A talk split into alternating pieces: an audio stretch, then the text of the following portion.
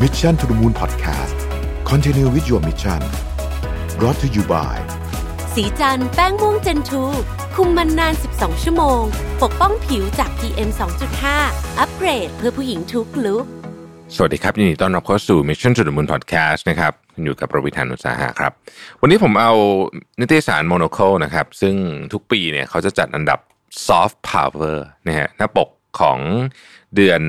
ธันวาคม 2020 ต่อเนื่องเดือนมกราคม 2021 นะครับ ฉบับที่ 139 Soft Power Superstar นะฮะ ใครจะได้ตำแหน่งอะไรกันบ้างในตำแหน่งของ Soft Power นะครับ เราดูกันที่ Top 10 นะครับ Soft Power เนี่ยเป็นประเทศนะครับ เราพูดถึงอำนาจที่ไม่ได้เป็นอำนาจทางการทหารหรืออะไรแบบนี้นะฮะ ของประเทศเหล่านั้นที่มีอิทธิพลต่อชาวโลกนะครับ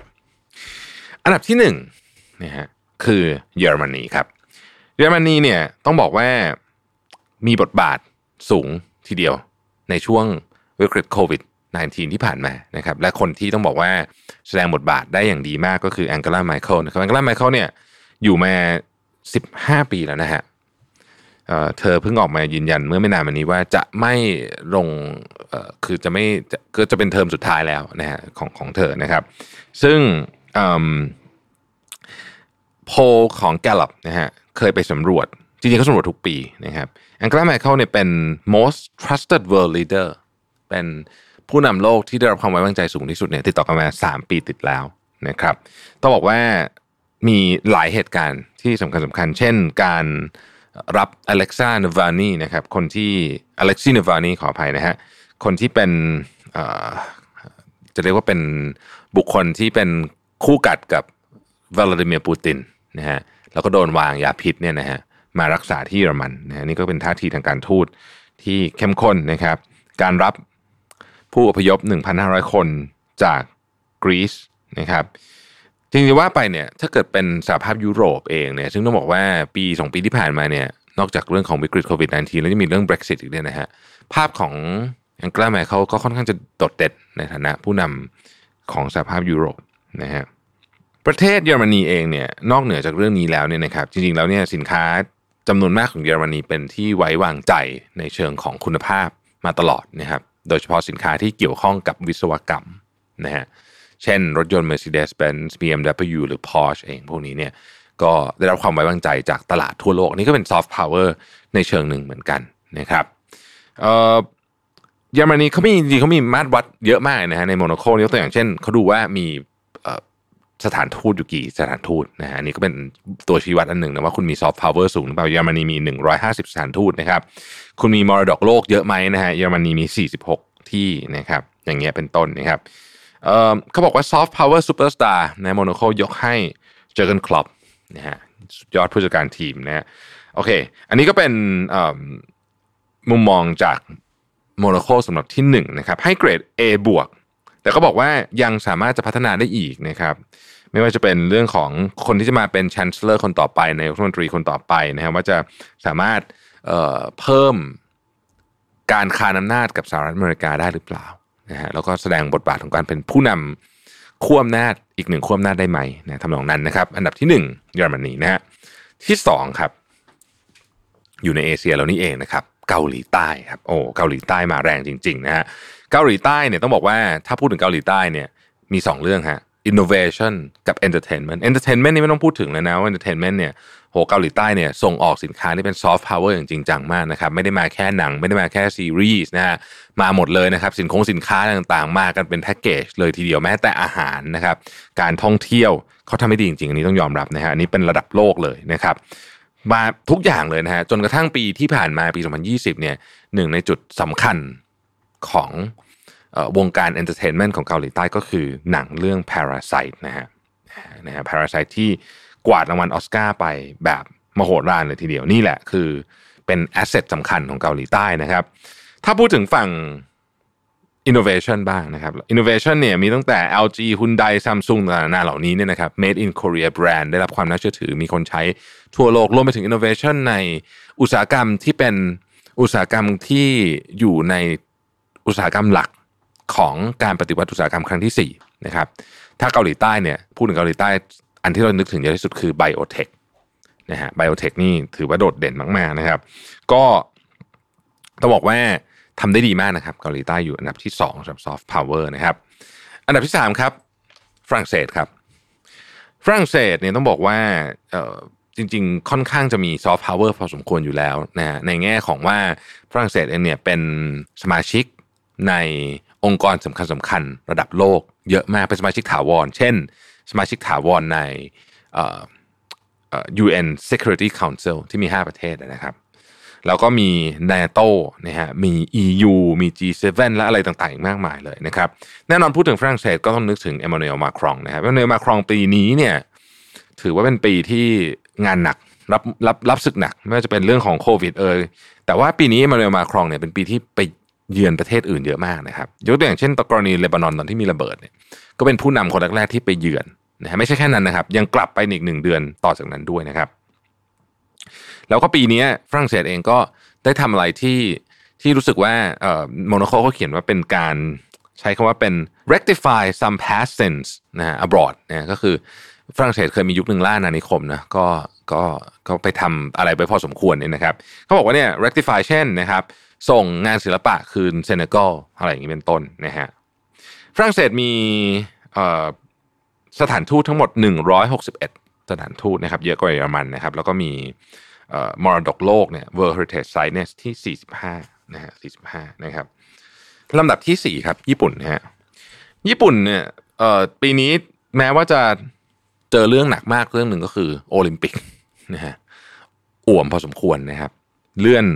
ไปจัดปี 2021 แล้วก็ก็คาดว่าจะเป็นการจัดแบบสเกลเล็กลงไปเยอะมาก คงจะไม่มีคนดูอะไรกันได้เยอะแยะนะครับเพราะว่าเชื่อว่าถึงตอนนั้นเนี่ยเรื่องของโควิด -19 ยังไม่จบลงนะครับ ญี่ปุ่นเองก็ก็ถือว่าเป็นปีที่หนักหนาสาหัสพอสมควรอย่างไรก็ดีญี่ปุ่นเนี่ยก็เป็นเจ้าภาพนะครับในการจัด G20 Summit แล้วก็ก่อนหน้านั้นเนี่ยรักบี้ World Cup 2019 นะครับ ญี่ปุ่นเนี่ยมีวัฒนธรรมที่เข้มแข็งมากๆ แล้วก็เป็นของที่คนชื่นชอบมาก โดยเฉพาะเรื่องของอาหารและการท่องเที่ยวนะครับถือว่าเป็นซอฟต์พาวเวอร์สำคัญอยู่มาก ๆเลยนะครับนายกรัฐมนตรีสุกะก็ถือว่าทำหน้าที่ได้ดีตามเจตนารมณ์ของชินโซอาเบะนะที่ได้ได้วางไว้ก่อนนั้นนั้น พอสมควรนะครับ แล้วก็ดูแล้วเนี่ยญี่ปุ่นเองน่าจะฟื้นตัวจากวิกฤตโควิด -19 ได้ไม่นานมากนะเพราะเพราะว่ามีกำลังในการที่จะขับเคลื่อนนโยบายต่างๆ ที่ที่พอที่จะดูแลภาพรวมทางเศรษฐกิจต่อไปได้นะครับ แม้ว่าจะไม่ดีมาก แต่ก็พอถูถ่ายไปได้และเมื่อนักท่องเที่ยวกลับมานะครับ เชื่อว่าญี่ปุ่นจะเป็นจุดแรกๆเลยนะฮะโดยเฉพาะสำหรับนักท่องเที่ยวในเอเชียที่คนอยากจะไปนะครับญี่ปุ่นมีสถานทูตทั้งหมด 151 สถานทูตที่ผมพูดตัวเลขสถานทูตนี้ไม่รวมพวกสถานกงสุลนะครับแล้วก็มีมรดกโลกเนี่ย23ไซต์นะฮะ แล้วที่5ครับไต้หวันฮะโอ้ไต้หวันก็โดดเด่นไต้หวันโดดเด่นจริงๆนะครับเอาเรื่องของโควิด -19 เนี่ยโดดเด่นที่สุดในโลกก็ว่าได้นะครับสำหรับโควิด -19 นะครับระบบ track and trace program ของไต้หวันเนี่ยโอ้โหได้รับการยกย่องมากๆเลยนะครับแล้วก็ภายใต้การนำของใช่อีเวนนะฮะไต้หวันเองก็มีบทบาทในเวทีโลกมากขึ้นนะครับแน่นอนนะฮะอย่างที่เราทราบกันก็คือว่าแม้ว่า UN เนี่ยจะยังไม่ได้รับรองไต้หวันเป็นประเทศอิสระนะครับแล้วก็มีประเทศที่รับรองไต้หวันเนี่ยเพียง 10 กว่าประเทศเท่านั้นเนี่ยนะครับแต่ว่า ก็เริ่มมีคนแสดงท่าทีหลายประเทศแสดงท่าทีเป็นพันธมิตรกับไต้หวันอย่างชัดเจนมากยิ่งขึ้นนะครับ นั่นหมายถึงแน่นอนว่าต้องไปมีต้องพร้อมที่จะมีความขัดแย้งกับกับรัฐบาลจีนด้วยเนี่ยนะครับ มีไต้หวันมีสถานทูตนะฮะอยู่ทั้งหมด 15 สถานทูต และไม่มี World Heritage Site เลยนะฮะแม้แต่ที่เดียวนะครับ อันที่ 6 คือสวิตเซอร์แลนด์ครับสวิตเซอร์แลนด์จริงๆ ต้องบอกว่าเป็นที่ที่ ความน่าเชื่อถือสูงเนี่ยถ้าพูดถึง direct democracy นะฮะสวิตเซอร์แลนด์มีอะไรก็จะทำประชามติทำประชามติเนี่ยก็จะต้องนึกถึงที่นี่นะครับสวิตเซอร์แลนด์เป็นที่ตั้งขององค์กรสำคัญอย่างเช่น WHO นะครับแล้วก็ International Committee of the Red Cross นะฮะแล้วก็เป็นที่ตั้งของแม้ว่าจะเป็นประเทศที่ไม่มีทางออกทะเลและเป็นประเทศที่ขนาดไม่ใหญ่มาก แต่ก็มีบริษัทใหญ่ๆ ระดับโลกเต็มไปหมดเลย เช่น Nestle หรือว่า Rolex เป็นต้นเนี่ยนะครับอย่างไรก็ดีเนี่ยสวิตเซอร์แลนด์เองเอ่อ Monocle บอกว่าสามารถมีบทบาท ให้กับประชาคมโลกได้มากกว่านี้นะครับแล้วก็เป็นได้มากกว่าการเป็น standard ที่ดี standard ของสวิตเซอร์แลนด์เช่นstandard เรื่องเวลาไงนะนาฬิกา standard เนี่ย Geneva Seal นะฮะหรือว่าเป็น standard เรื่องของธนาคารนะฮะอะไรต่างๆเนี่ยก็ก็ยังทำยังทำบทบาทได้ได้ได้ได้เพิ่มขึ้นกว่านั้นอีกนะครับ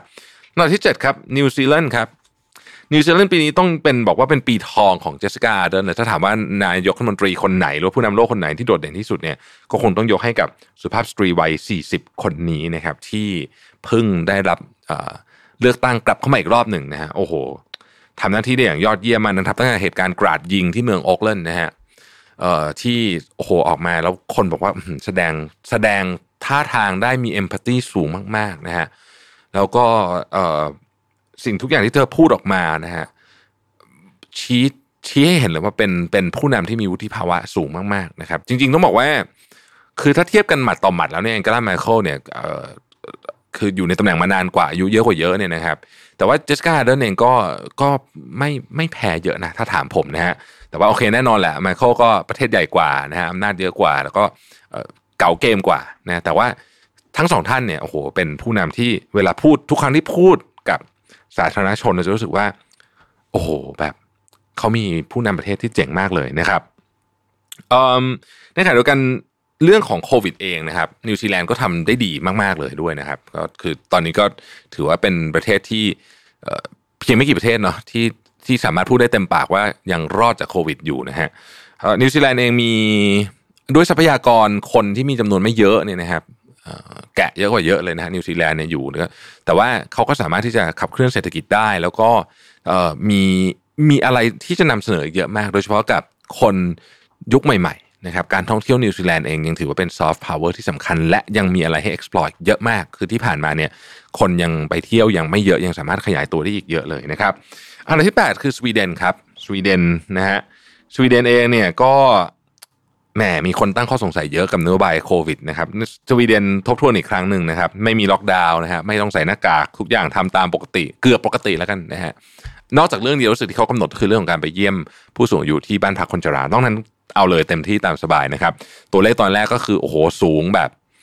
มากๆนะฮะตอนหลังก็ค่อยๆดีขึ้นนะฮะเอออย่างไรก็ดีเนี่ยยังไม่มีใครตอบได้ว่าวิธีการของสวีเดนเนี่ยเป็นวิธีการที่ถูกต้องหรือไม่นะต้องรอจบโควิดจนจบก่อนนะฮะแล้วเดี๋ยวค่อยมาว่ากันอีกทีหนึ่งนะครับ เพราะว่าเศรษฐกิจของสวีเดนเองก็แม้ว่าจะไม่ได้ล็อกดาวน์ไม่ได้อะไรเนี่ย แต่ก็ติดลบไม่ไม่แพ้เพื่อนกลุ่มสแกนเท่าไหร่นะเพื่อนกลุ่มสแกนประเทศอื่นเนี่ยเขาล็อกดาวน์กันเข้มกว่าเยอะนะฮะเออสวีเดนเองมีซอฟต์พาวเวอร์จากแบรนด์ใหญ่ๆตัวอย่างเช่นอีเกียนะฮะการตกแต่งบ้านเชิงนอร์ดิกเนี่ยนะฮะคือเฟอร์นิเจอร์นอร์ดิกเนี่ยเฟอร์นิเจอร์ที่มาจากจากกลุ่มประเทศนอร์ดิกเนี่ยก็จะมีกลิ่นอายที่ ที่ค่อนข้างโดดเด่น แต่เฟอร์นิเจอร์ที่มาจากนอร์ดิกส่วนใหญ่มันแพงมากฮะ ซื้อกันแทบไม่ไหวนะฮะก็จะมีอีเกียนี่แหละที่ไปได้ทั่วโลกจริงๆนะครับแล้วก็แล้วก็คนซื้อหาได้นะฮะรวมถึง Spotify Spotify ก็เป็นของสวีเดนนะครับเนี่ยอันนี้ก็ไปทั่วโลกเหมือนกัน เชื่อว่าผู้ฟัง Mission To The Moon หลายท่านตอนนี้ก็ฟังอยู่จาก Spotify นะครับ Volvo เองนะ Volvo เองเนี่ยในช่วงหลังๆเนี่ยนะครับตั้งแต่ต้องบอกว่าตั้งแต่ตระกูล เครื่องยนต์ T8 ออกมาแล้วก็แล้วก็แล้วก็หลังจากนั้นด้วยเนี่ย Volvo ค่อนข้างจะโดดเด่นขึ้นมานะครับในสมรภูมิของรถยนต์ที่ที่เข้มข้นมากๆเนี่ยนะครับสวีเดนมีสถานทูตทั้งหมด 88 ประเทศนะครับไม่รวมไม่รวมสถานกงสุลนะครับ แล้วก็มี World Heritage Site นะฮะก็คือมรดกโลกเนี่ย15 ที่นะครับ อันดับ 9 คือกรีซนะฮะกรีซนะครับก็กรีซก็ยังคงเป็นถ้าพูดถึงคำว่า Mediterranean ก็ยังคงนึกถึงกรีซอยู่นะครับกรีซแม้ว่าจะมีปีที่ไม่ค่อยดีสักเท่าไหร่นักนะฮะเพราะว่าการพึ่งพาการท่องเที่ยวของกรีซเนี่ยแน่นอนว่ายุโรปล็อกดาวน์ไปนานนะฮะก็ยังไม่กลับมาสักทีเดียวอย่างไรก็ดีกรีซเป็นประเทศที่มีความลึกลับน่าค้นหานะครับเพราะฉะนั้นยังมีอะไรต่างๆ ที่สามารถที่จะเรียกว่า offer กับโลกได้อีกพอสมควรนะครับ อันดับสุดท้ายคือแคนาดาครับแคนาดาเนี่ยแม้ว่าจัสตินทรูโดจะมีเรื่องสแกนเดลในปี 2019ทำให้ความโดดเด่นน้อยลงไปนิดหน่อยนะครับ แต่ก็ยังถือว่าอยู่ในกลุ่มผู้นำโลกที่น่าจับตามองอยู่ดีนะครับ แล้วก็การที่สหรัฐอเมริกาเนี่ยมีปัญหาเยอะมาก ตั้งแต่โดนัลด์ทรัมป์เองแล้วก็เคสโควิดที่เยอะเนี่ยทำให้ นาดาเนี่ยโดดเด่นขึ้นมาพอสมควรนะครับในฐานะที่เป็นประเทศที่มีความ diverse มากๆนะมีโอ้โหเป็นถ้าพูดถึงว่า diversity เนี่ยที่แคนาดาเนี่ยโหสูงมากนะครับแล้วก็เป็นประเทศที่มี infrastructure พร้อมนะฮะคือพูดง่ายก็คือ infrastructure เนี่ยพร้อมเหมือนสหรัฐอเมริกานะฮะแต่ว่าปัญหาจะน้อยกว่า นะฮะสามารถจัดการเรื่องของ diversity เนี่ยได้ดีกว่านะครับก็เลยเป็นประเทศที่น่าจับตามองเป็นอย่างยิ่งนะครับมี UNESCO World Heritage Site เนี่ยอยู่ 20 ที่นะครับแล้วก็มีสถานทูตถึง 96 ประเทศด้วยกันนะครับไม่นับรวมสถานกงสุลนะครับบทบาทของจัสตินทรูโดเนี่ย โดดเด่นขึ้นมาพอสมควรในช่วงที่โดนัลด์ทรัมป์กับอเมริกาเนี่ยเพลี่ยงพล้ำจากวิกฤตโควิดนะครับอันนี้ต้องบอกตามตรงเลยนะครับอะทวนกันอีกทีหนึ่งนะครับ10ตำแหน่งนะครับที่1นะครับเยอรมนีนะครับที่ 2 เกาหลีใต้ที่ 3 ฝรั่งเศสนะครับที่ 4 ญี่ปุ่นนะครับที่ 5 ไต้หวันที่ 6 สวิตเซอร์แลนด์ที่ 7 นิวซีแลนด์ที่8เอ่อสวีเดนนะครับที่ 9 กรีซแล้วก็ที่ 10 แคนาดานะครับขอบคุณที่ติดตาม Mission to the Moon นะครับถ้าใครอยากอ่านเล่มนี้นะฮะ ก็ Monocle นะครับฉบับเอ่อเดือนธันวาคมต่อเนื่องของเดือนมกราคม 2021 นะครับ ขอบคุณแล้วพบกันใหม่พรุ่งนี้ สวัสดีครับ Mission to the Moon Podcast Continue with your mission Presented by